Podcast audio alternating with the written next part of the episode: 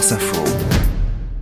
Deux ans après, si dans certaines régions la vie semble avoir repris normalement et que l'État fonctionne, l'Ukraine reste sous la menace de frappes aériennes qui peuvent viser des immeubles d'habitation, des salles de classe ou encore des hôpitaux. Arrivé il y a quatre ans maintenant comme directeur du Crédit Agricole en Ukraine, Carlos de Cordoue passe environ les deux tiers de son temps à Kiev, le reste à Paris.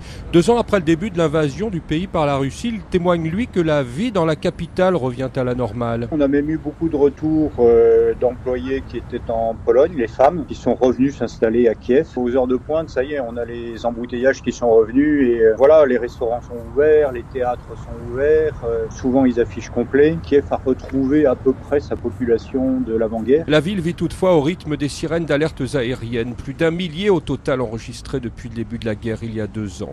Le Français observe par ailleurs un rebond de l'activité économique dans le pays en particulier, dit-il, depuis la réouverture du corridor de la mer Noire. Maintenant, les bateaux peuvent sortir librement, ils sont même plus euh, arrêtés dans le Bosphore où il y avait les inspections russes. Ben là, maintenant, c'est terminé. Le flux d'exportation est reparti de façon assez vigoureuse, non seulement pour les céréales, mais aussi, par exemple, l'acier, qui est une source d'exportation importante. L'activité est assez dynamique, en fait. Et si la banque a fermé sa douzaine d'agences situées en territoire occupé par la Russie, toutes les autres, plus d'une centaine au total, sont restées ouvertes. On n'a pas encore repris pleinement l'activité de prêt au On a repris nos activités de financement d'acquisition de véhicules. On est à peu près à 70% du niveau d'avant-guerre. Les clients ont les moyens aujourd'hui d'acheter une voiture, en tout cas une partie de la population a les moyens de vivre et de consommer. D'après le haut commissaire de l'ONU pour les réfugiés, on estime qu'entre 3 et 4 millions de personnes ont dû quitter leur domicile détruit par un drone ou une roquette. De l'aveu même cette semaine du président Volodymyr Zelensky, les forces militaires ukrainiennes sont dans une situation extrêmement difficile sur le terrain